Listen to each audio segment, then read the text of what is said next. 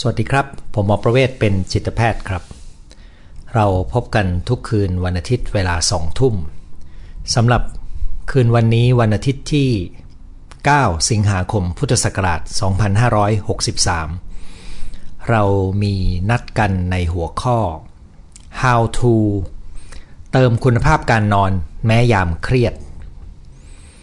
เป็นหัวข้อที่ต่อเนื่อง ในการดูแลจิตใจและร่างกายในสภาวะที่เรามีวิกฤตเศรษฐกิจที่เป็นผลจากวิกฤตของไวรัสโควิด -19 ซึ่งเวลาที่เกิดวิกฤตโควิด -19 มันส่งผลต่อวิกฤตเศรษฐกิจ แล้วก็จะตามมาด้วยวิกฤตทางสังคม โดยเฉพาะคนที่ได้รับผลกระทบหนักๆ เช่น ตกงาน รายได้ลดลงแต่หนี้สินยังมีอยู่นะครับ ธุรกิจจำนวนหนึ่งต้องปิดตัวลง ก็เป็นความเครียดเรื้อรังครับ ความเครียดนี้ถ้าเราจะดูจากระดับมหาภาค ซึ่งมีการประมาณการว่าอาจจะต้องใช้เวลาถึงสัก2อสมปีกว่าเศรษฐกิจจะฟื้นตัว ก็แปลว่าจะมีคนจำนวนหนึ่งที่จะอยู่ในสภาวะที่มีแรงกดดันมากกว่าปกตินะครับ ซึ่งเวลาที่เราเครียดหรือกดดันนี้เนี่ย ตัวชี้วัดอย่างหนึ่งในแง่ของสภาวะจิตใจและร่างกายก็คือการนอนครับ คนจำนวนหนึ่งก็จะมีคุณภาพการนอนที่แย่ลง หรือพูดง่ายๆ ก็คือนอนไม่ค่อยหลับนะครับ วันนี้ก็จะมาคุยกันครับว่า ถ้าเรารู้ตัวว่าเรามีเรื่องกังวล หรือมีความเครียดอยู่ เราจะทำยังไงให้การนอนของเรายังดีที่สุดเท่าที่จะทำได้นะครับ แน่นอนว่า ตัวปัญหาที่กดดันเราเนี่ย เราก็ต้องมีวิธีจัดการขณะเดียวกันปัญหาไหนจัดการไม่ได้เราก็ต้องมีวิธีทำใจ ซึ่งตัวนี้สองเรื่องนี้ มันก็ไม่ได้ง่ายนักนะครับในหลายกรณี แต่ก็ต้องทำครับ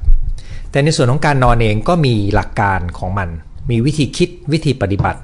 ที่จะช่วยให้เราหลับได้ดีขึ้น ซึ่งถ้าหลับได้ดีขึ้นก็จะมีผลดีกับ ความสามารถในการคิดจัดการปัญหาต่างๆนะครับ หลับได้ดีความนึกคิดการตัดสินใจก็ดีขึ้นได้ ตัดสินใจดีเราสบายใจเราก็หลับได้ดีขึ้น แต่ถ้าเราจัดการการนอนไม่ดีนะครับ ก็ทำให้สมองใช้ความสามารถในการตัดสินใจได้แย่ลง พอตัดสินใจได้ไม่ดีก็อาจจะไปเกิดเรื่องเพิ่มเติม ก็เครียดมากขึ้นก็กลับมาทำให้นอนยากขึ้น มันก็วนกันครับ ขึ้นอยู่กับว่าเราจะหมุนวงจรไปในทางที่ค่อยๆดีขึ้น หรือว่าวงจรนั้นมันจะค่อยๆขยับแย่ลง ความเข้าใจเรื่องการจัดการการนอนก็อาจจะเป็นหนึ่งวิธีการหนึ่งชุดวิธีการ ที่จะช่วยให้เราฝ่าฟันกับความเครียดและแรงกดดันของปัญหาเศรษฐกิจและวิกฤต จากโควิด -19 ในรอบนี้ไปได้นะครับ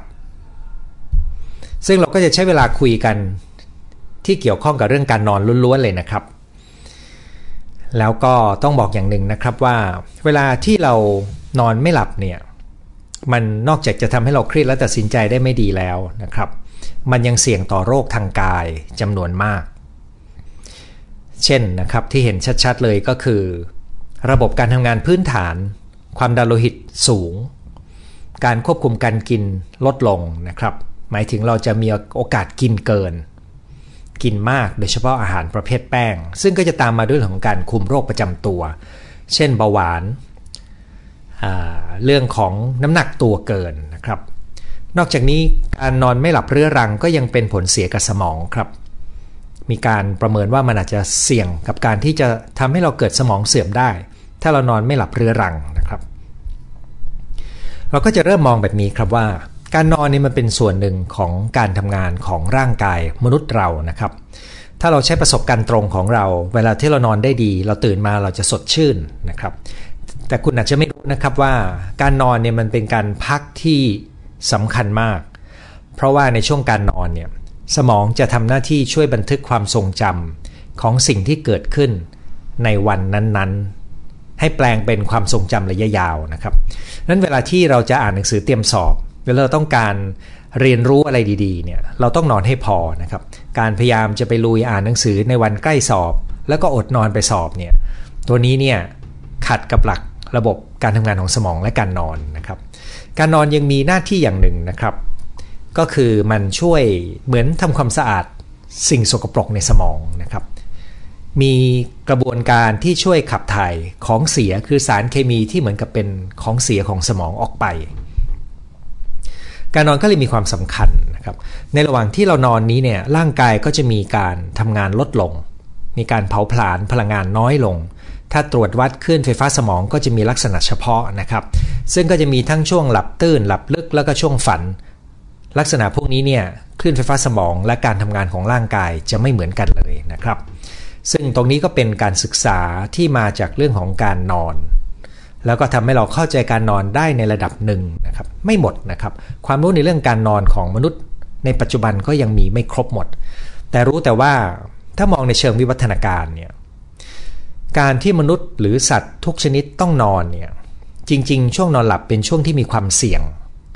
เพราะว่าถ้าเราอยู่ในที่ธรรมชาติ การนอนก็อาจจะเป็นช่วงเวลาที่เราไม่ทันระวังตัว สัตว์ร้ายก็จะมาทำร้ายเราได้ สัตว์ทุกชนิดครับ มันจึงจำเป็นที่จะต้องมี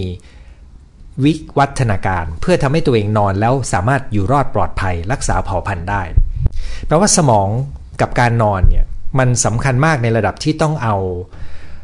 ตัวเราไปเสี่ยงต้องไปนอนนะครับนั้นมันต้องมีคุณค่า ซึ่งคุณค่านี้ก็อย่างที่เรียนนะครับ มันมีผลกับการเรียนรู้ความทรงจำความสามารถในการคิดตัดสินใจ เหมือนมันได้พักเครื่องนะครับ ถ้าพูดง่ายๆ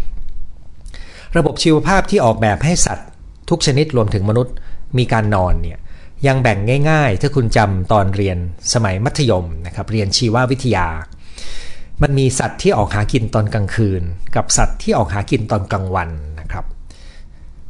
มนุษย์เนี่ยอยู่ในตระกูลของการออกหากินตอนกลางวัน ระบบชีวภาพถูกออกแบบมา สัมพันธ์กันกับแสงแดดพระอาทิตย์ขึ้นพระอาทิตย์ลงนะครับ ซึ่งเวลาที่พระอาทิตย์ขึ้นพระอาทิตย์ลงนี้เนี่ย จะสัมพันธ์กันกับนาฬิกาชีวภาพในสมองของเรา ที่จะควบคุมอุณหภูมิ ฮอร์โมน และระบบการทำงานของร่างกายในรายละเอียดเลยนะครับ ตัวนี้เนี่ยเราอาจจะไม่เคยคิดนะครับว่า การนอนเนี่ยมันเป็นส่วนหนึ่งของวงจรชีวิตที่มีนาฬิกาเวลาเป็นตัวกำหนด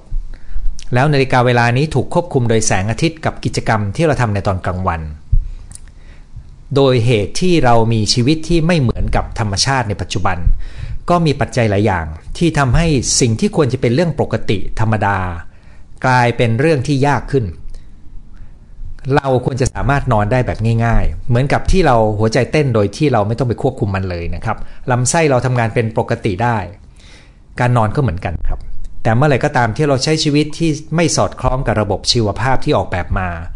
เมื่อนั้นระบบการนอนก็จะรวนได้ ซึ่งที่เราเห็นอยู่อันหนึ่งก็คือเรื่องของความเครียดแรงกดดันของวิถีชีวิตเนี่ยนะครับแต่นั่นก็เป็นภาพคร่าวๆ ที่ผมอยากจะเปิดประเด็นนะครับว่า เวลาที่เราจะดูโจทย์การนอน ว่าเวลาที่เรามีปัญหานอนไม่หลับเนี่ย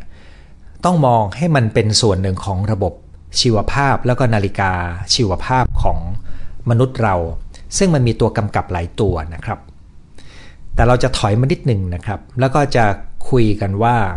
การนอนไม่หลับนี่จริง ๆ มันเกิดขึ้นได้เป็นเรื่องปกติของคน เด็กเล็ก ๆ ไม่เคยมีนะครับ ยกเว้นเด็กในวัยเรียนที่เริ่มกินช็อกโกแลตบางคืนหรือกินน้ำน้ำมัดลมที่มีฤทธิ์กระตุ้นสมองนะครับ พวกนี้บางคืนเขาจะหลับได้ไม่ดีเหมือนกัน แต่ในวัยทำงานเนี่ยเราจะเริ่มเห็นถึงการผิดปกติในการนอน ตัวผมเองสังเกตว่าในวัย 30 กว่าเนี่ย จะเริ่มมีปัญหาการนอนไม่หลับจากความเครียดในงานนะครับ ซึ่งเป็นการค้นพบใหม่มากในตอนนั้นนะครับ งานที่ยุ่งวุ่นวายทำให้เรารู้สึกว่าการนอนของเราแย่ลง แต่ในสมัยที่เรียนแพทย์ที่ต้องอดนอนเนี่ย อันนั้นเรายังไม่มีปัญหานอนไม่หลับนะครับ คราวนี้โดยทั่วไปเนี่ยมนุษย์เราเนี่ยไม่ได้หลับรวดตั้งแต่เข้านอนจะถึงตื่นนอนตอนเช้านะครับ ในคนทั่วไปมีการตื่นกลางดึก ประมาณ 15-20 ครั้งเป็นระยะ แต่การตื่นกลางดึก 15-20 ครั้งนี้เนี่ยมันตื่นสั้นมากๆ แล้วเราจำไม่ได้ เราก็เข้าใจว่าเรานอนได้ทั้งคืนนะครับ แต่พอเราอายุมากขึ้นเนี่ยเวลาที่เราตื่นกลางดึกเนี่ยมันตื่นนานขึ้นแล้วเราก็เริ่มจำได้ว่าเราตื่นกลางดึกนะครับ โดยเฉพาะอย่างยิ่งคนที่ตื่นกลางดึกด้วยเหตุอะไรก็ตาม แล้วไม่รู้วิธีในการพักต่อเนี่ยนะครับ บางคนก็จะตื่นกลางดึกแล้วหลับได้ยาก เมื่อไหร่ก็ตามที่เรานอนหลับได้ไม่ดี ติดกัน 3 วันขึ้นไป อันนี้แสดงว่าเริ่มมีปัญหาการนอนละนะครับ แต่ในทางจิตเวชเนี่ยจะเรียกว่าเป็นปัญหาการนอนไม่หลับเรื้อรังเนี่ยนะครับ ก็แต่เมื่อมีปัญหาการนอนเกินกว่า 3 เดือนนะครับ แต่ว่าเลข 3 เดือนนี่ประมาณคร่าวๆท่านเองสำหรับคนทั่วไปถ้าจะใช้ประโยชน์ผม อยากจะแบ่งง่าย ๆ แบบนี้ครับ ถ้าคุณใช้เวลาเข้านอนและใช้เวลานานเกินกว่า 30 นาที หรือตื่นมากลางดึกแล้วตื่นมาแล้วหลับไม่ได้เกินกว่า 30 นาทีถึงจะหลับต่อได้ หรือตื่นเช้ากว่าปกติ กว่าเวลาที่คุณอยากตื่น เกินกว่า 30 นาที แล้วนอนต่อไม่ได้นี่นะครับ ต่อเนื่องกันเกิน 3 ครั้งต่อสัปดาห์ อันนี้ถือว่าเป็นปัญหาการนอนนะครับ ก็คือหลับยาก ตื่นกลางดึก ตื่นก่อนเวลาตอนเช้า ทั้ง 3 แบบนี้เนี่ยเป็นรายละเอียดที่ปกติเวลาจิตแพทย์ซักประวัติคนที่มาปรึกษาเนี่ยเราจะแยกแยะการนอน 3 รูปแบบนี้นะครับ แล้วเมื่อไหร่ก็ตามที่มันเป็นต่อเนื่อง เมื่อนั้นก็แปลว่า คุณอาจจะต้องการความช่วยเหลือ จากคนที่ทำงานด้านนี้โดยตรงนะครับ แต่ปัญหาการนอนถ้าจะวินิจฉัยว่าเป็นเรื่องโรคนอนไม่หลับเนี่ยก็ต่อเมื่อต้องมีอาการระหว่างวันด้วยนะครับ คือต้องมีผลกระทบต่อความสามารถในการปฏิบัติหน้าที่ของเราในตอนกลางวัน เช่น เรารู้สึกอ่อนเพลีย ง่วงนอน ไม่มีสมาธิ หรือประสิทธิภาพในการทำงานลดน้อยลง ตรงนี้ถึงจะเรียกว่า เข้านิยามการเป็นโรคนอนไม่หลับในทางจิตเวชนะครับ ที่เหลือเนี่ยชีวิตคนเราก็อาจจะมีบ้างที่หลับได้ไม่ดีนะครับ แต่ว่าถ้าจัดการผิดมันจะกลายเป็นปัญหานอนไม่หลับได้ ซึ่งเดี๋ยวเราจะคุยกันว่าเราจะจัดการยังไงนะครับ นี่พอเรามีเรื่องเครียดเนี่ยมันก็อาจจะทำให้เรานอนไม่หลับบ้างนะครับ แต่ทันทีที่เราเริ่มนอนไม่หลับแล้วเราปฏิบัติผิดวิธีเนี่ยเมื่อนั้นปัญหาการนอนก็อาจจะแย่ลง จนกลายเป็นโรคนอนไม่หลับตามมาทีหลังนะครับ โดยทั่วไปแล้วเนี่ยในรูปแบบของการนอนที่ผมพูดว่ามีการตื่นตอนกลางคืนได้ แต่เราไม่รู้ตัวเพราะมันสั้นมากเนี่ยนะครับ แต่ทันทีที่เรามีเรื่องเครียดในชีวิตจะเป็นเรื่องอะไรก็ตามเนี่ยเมื่อนั้นระบบการนอนก็จะรวน อาจจะเป็นมีความเจ็บป่วย ทางด้านร่างกายนะครับ อาจจะไปมีการเปลี่ยนแปลงสถานที่สิ่งแวดล้อม เช่นไปนอนแปลกที่ มีการเปลี่ยนแปลงในชีวิต เช่น แต่งงานก็เป็นเรื่องการเปลี่ยนแปลง มีลูกก็เป็นเรื่องการเปลี่ยนแปลง ถูกลอตเตอรี่นะครับตื่นเต้นดีใจนะครับ ตกงาน กังวลเรื่องการเงินนะครับ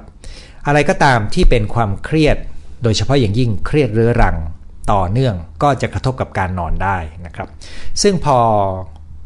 มีโควิดเกิดขึ้นเนี่ยโดยตัวโควิดเองไวรัสโควิดเนี่ยนะครับก็ก่อให้เกิดความเครียดได้หลายสาเหตุครับ สาเหตุแรกก็คือเรากังวลกังวลเรื่องปัญหาสุขภาพ ห่วงสุขภาพตัวเอง สุขภาพลูกหลาน พ่อแม่ผู้สูงอายุในบ้านนะครับญาติผู้ใหญ่ มีปัญหาการงาน ตกงาน อาจจะปิดตัว ต้องตัดสินใจว่าจะรับแพ็กเกจเกษียณก่อนกำหนดไหมเกษียณแล้วจะไปทำอะไรนะครับ จะอยู่รอดได้หรือเปล่า รายได้หดหาย OT หายไปนะครับ คนทำงานที่เป็นอยู่ในระบบโรงงานโอทีหาย ธุรกิจเสี่ยงกับการปิดตัว เจ้าของธุรกิจต้องปิดตัว แล้วก็ต้องให้ลูกน้องออก เป็นความเจ็บปวดทางความรู้สึก เวลาที่เรามีเรื่องเครียดแบบนี้ถ้านางนอนหลับสบายดีต้องเก่งมาก ๆ เลยนะครับ เพราะว่ามันมีความเครียดและแรงกดดันที่ทำให้คนจำนวนหนึ่งอาจจะนอน ไม่ค่อยหลับ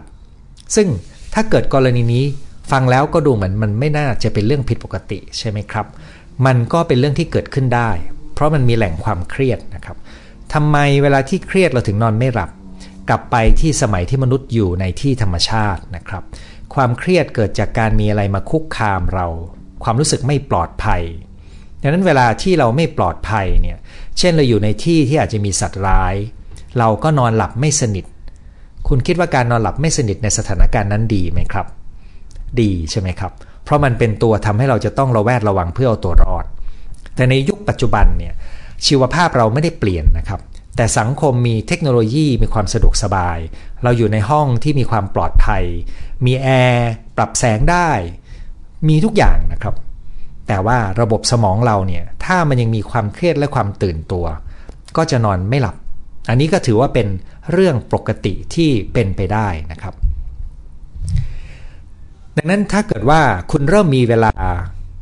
มีปัญหาในการนอนนะครับ ไม่ว่าจะเป็นเข้านอนแล้วใช้เวลานาน นอนตื่นกลางดึกแล้วใช้เวลานานกว่าจะหลับนะครับ แล้วก็ตื่นเช้ากว่าปกติเนี่ยคนส่วนใหญ่ก็จะไปคิดแต่เรื่องปัญหาการนอนครับแต่การแก้ปัญหาการนอนที่ดีที่สุด ในการเติมคุณภาพการนอนที่ดีที่สุด คือการต้องเข้าใจโครงสร้างชีวิตและการใช้เวลาของเรา อย่างที่ผมได้เรียนไปว่า การนอนเป็นส่วนหนึ่งของระบบชีวภาพครับ คุณไม่สามารถดูปัญหาการนอนแยกออกจากการใช้ชีวิตทั้งวันของคุณได้นั้นการจะวิเคราะห์ทำความเข้าใจในโจทย์การนอนของตัวคุณ ปัญหาการนอนนั้นจะต้องถอยไปดูการใช้ชีวิตทั้งหมดของคุณเลยว่า การนอนการตื่นของคุณเนี่ย ทำเป็นเวลาเป็นจังหวะ ที่ทำให้นาฬิกาชีวภาพในสมองเนี่ยมันทำงานได้ดีไหม โดยมีแสงแดดเป็นตัวกำหนดด้วยนะครับ ระบบนี้อย่างที่บอกครับ มันเชื่อมโยงกับฮอร์โมน การทำงานของระบบของร่างกาย แล้วก็อุณหภูมิของร่างกายด้วย เรื่องอุณหภูมิคุณอาจไม่รู้นะครับ เวลานอนเนี่ยอุณหภูมิคนเราจะตกลงครับ ซึ่งนั่นก็เป็นเหตุที่เวลาที่คุณง่วงนอนมากๆ คุณจะรู้สึกหนาวง่ายนะครับ หรือเป็นเหตุที่เวลาที่คุณเข้านอน คุณจะต้องเผื่อไว้ เพราะถ้าคุณเข้าห้องนอนใหม่ ๆ ห้องนอนก็จะเราตัวเรายังร้อนอยู่นะครับ เราก็ต้องการเร่งแอร์ให้มันเย็น แต่เวลาหลับไปในอุณหภูมิร่างกายจะตกลงนะครับเราจะต้องเผื่อตัวนี้ไว้แอร์สมัยใหม่ก็จะมีครับระบบเปิดตอนเข้านอน เพราะมันจะลดความเย็นและความแรงของลมลง พื่อให้เหมาะกับการที่ร่างกายเราจะมีอุณหภูมิตกลงนะครับ การจะทำให้เราหลับได้ดีขึ้น ก็เลยมีหลักง่าย ๆ แบบนี้ครับ อันนี้คือหลักที่สำคัญมากเลยนะครับสำคัญกว่าตอนไปทำตัวตอนเข้านอนนะครับ เพราะมันเป็นวงจรที่เชื่อมโยงกัน 1. ต้องพยายามทำกิจวัตรต่างๆ ให้เป็นเวลาให้เข้ากันได้กับระบบชีวภาพของเรา ซึ่งก็คือการตื่นนอนให้เป็นเวลากินอาหารให้เป็นเวลาออกกำลังกายให้เป็นเวลา การเคลื่อนไหวดีกว่าการนั่งนิ่งๆเฉยๆเพราะมนุษย์โดยธรรมชาติต้องเคลื่อนไหวครับ การออกกำลังกายจึงเป็นประโยชน์กับการนอนได้ดีมาก เพราะไม่มีมนุษย์ในธรรมชาติ คนไหนจะนิ่งนั่งนั่งนอนนอนแล้วจะมีอาหารการกินได้นะครับ เนื่องจากมนุษย์เป็นสัตว์ที่ใช้ชีวิตในเวลากลางวัน กิจกรรมสำคัญสำคัญต่างๆ ก็ควรจะทำในเวลากลางวันนะครับถ้าเราทำได้แบบนี้นะครับ แล้วก็ไม่มีแรงกดดันอันตรายความเครียดเกินไปเนี่ย การนอนมันจะเกิดขึ้นเหมือนเป็นเรื่องอัตโนมัติ ทันทีที่พระอาทิตย์ตกดินฮอร์โมนการนอนหลังคุณจะง่วงนอนแล้วคุณจะหลับได้เองโดยไม่ต้องตั้งใจนะครับ มันเหมือนการเต้นของหัวใจเหมือนการหายใจ ระบบร่างกายที่ทำงานแบบเป็นอัตโนมัติทั้งหมดนั้นการนอนของคุณที่มีปัญหา มันจึงเป็นตัวแสดงบ่งบอกว่าคุณกำลังใช้ชีวิตที่ไม่ได้เข้ากันกับระบบชีวภาพของตัวเองนะครับ แต่เราอาจจะไปคิดว่ามันเป็นเพราะมีเรื่องเครียด อาจจะเป็นเพราะมันทำให้เรานอนไม่หลับ แต่เราลืมมองไปว่าวิถีชีวิตของเราทั้งวันเนี่ยเราใช้ถูกต้องไหมนะครับ ซึ่งนี่ก็เลยนำมาสู่แนวคิดสำคัญในการจัดการปัญหาการนอน ในส่วนที่ไม่ใช้ยานะครับตัวเนี้ยแปลจากภาษาอังกฤษจะใช้คำว่าสุขอนามัยในการนอนนะครับ ซึ่งไม่น่าเชื่อนะครับว่าคนที่มาหาจิตแพทย์อย่างผมเนี่ยก็ยังไม่รู้จักสุขอนามัยในการนอน บางคนรู้ก็รู้ไม่ครบ นะครับดังนั้นวันนี้ผมก็จะหยิบเอาเรื่องสุขอนามัยในการนอนมาเล่าให้ฟังนะครับ ท่านที่อยากจะค้นคว้าดูต้นฉบับจากภาษาอังกฤษนะครับ ให้ค้นคำว่า sleep hygiene นะครับ ตัวนี้ก็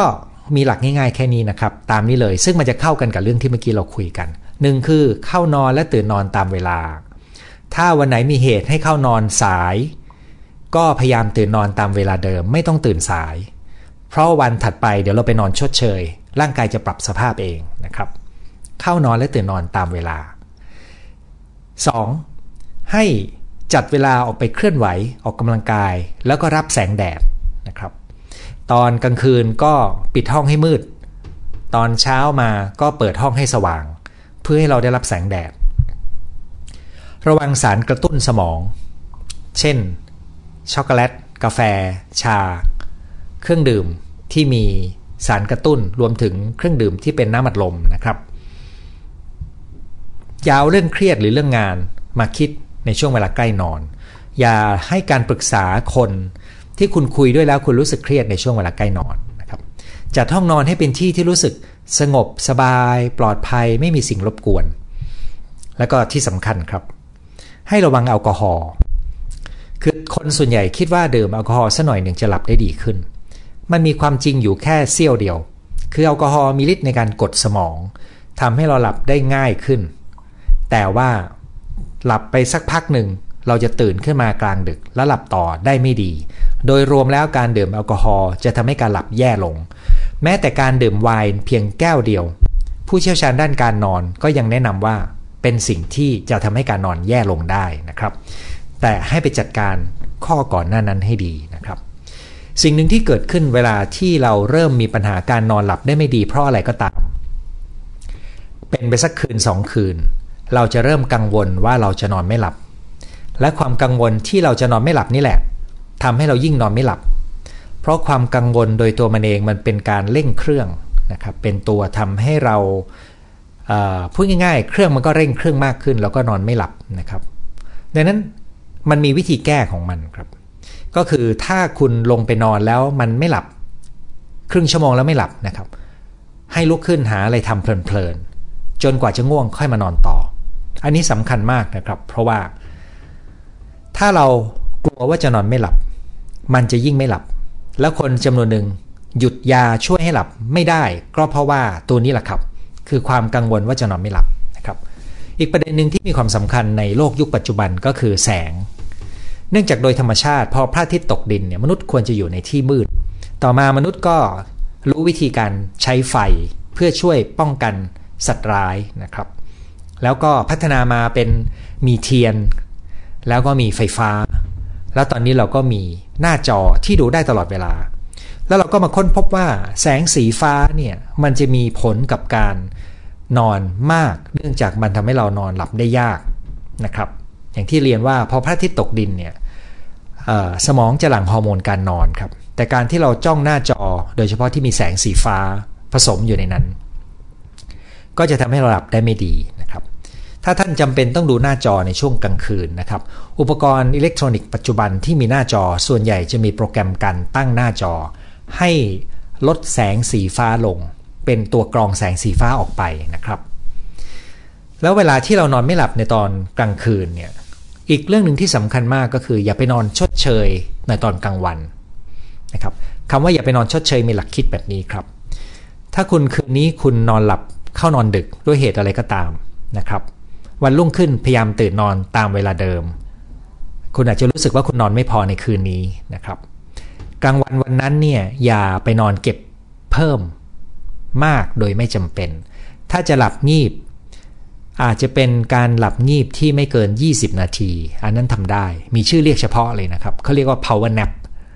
ไอตัว power nap เนี่ยก็คือเราหลับสั้นๆ ต้องตั้งนาฬิกาปลุกด้วยนะครับ แล้วการหลับสั้นๆ นี้ก็จะมีประโยชน์ตรงที่ว่ามันช่วยทำให้เราฟื้นฟูความสดชื่นขึ้นได้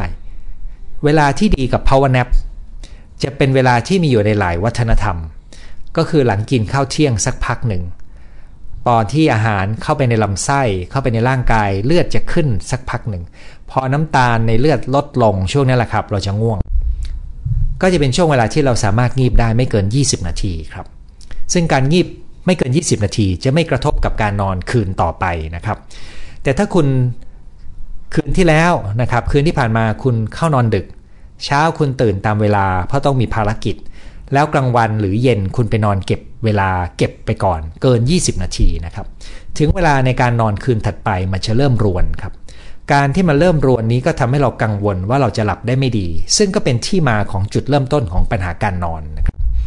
การการนอนไม่หลับเป็นเรื่องปกติที่เกิดขึ้นได้ แต่วิธีจัดการการนอนไม่หลับคืน 2 คืนของเรา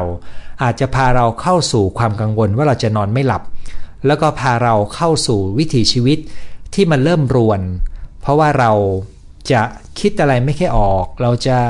ไม่มีแรงออกกำลังกายนะครับ และกลางวันเราก็ไปกินสารกระตุ้นสมอง เพื่อเราจะได้ทำงานได้ ไอ้ตัวนี้แหละครับคือจุดเริ่มต้นของปัญหาการนอนดังนั้นเวลาที่คนมาหาผมหรือหาจิตแพทย์เนี่ย โดยหลักแล้วเราไม่อยากสั่งยาเพื่อช่วยให้หลับ เราอยากจะใช้วิธี แบบที่ผมเพิ่งพูดไป คือใช้สุขอนามัยในการนอน แต่คนจำนวนมากเวลาที่มาถึงจิตแพทย์แล้วเนี่ยก็มักจะกังวลและต้องการขอยาไปช่วยนะครับ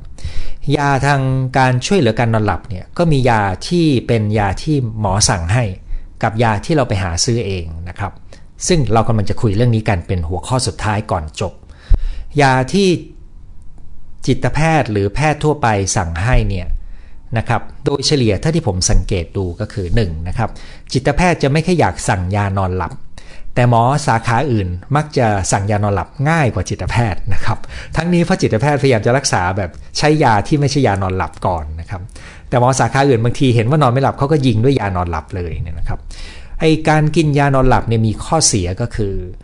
มันออกฤทธิ์ได้ในระยะสั้นเนี่ยได้ผล แต่ถ้าคุณจะกินไปเรื่อยๆ มันจะสร้างปัญหาและหยุดยากมากนะครับ บางคนได้รับยาจากหมอคนอื่นมา พอมาเจอผมเนี่ยคุยชวนปรึกษาปรับหลายอย่างเลยนะครับ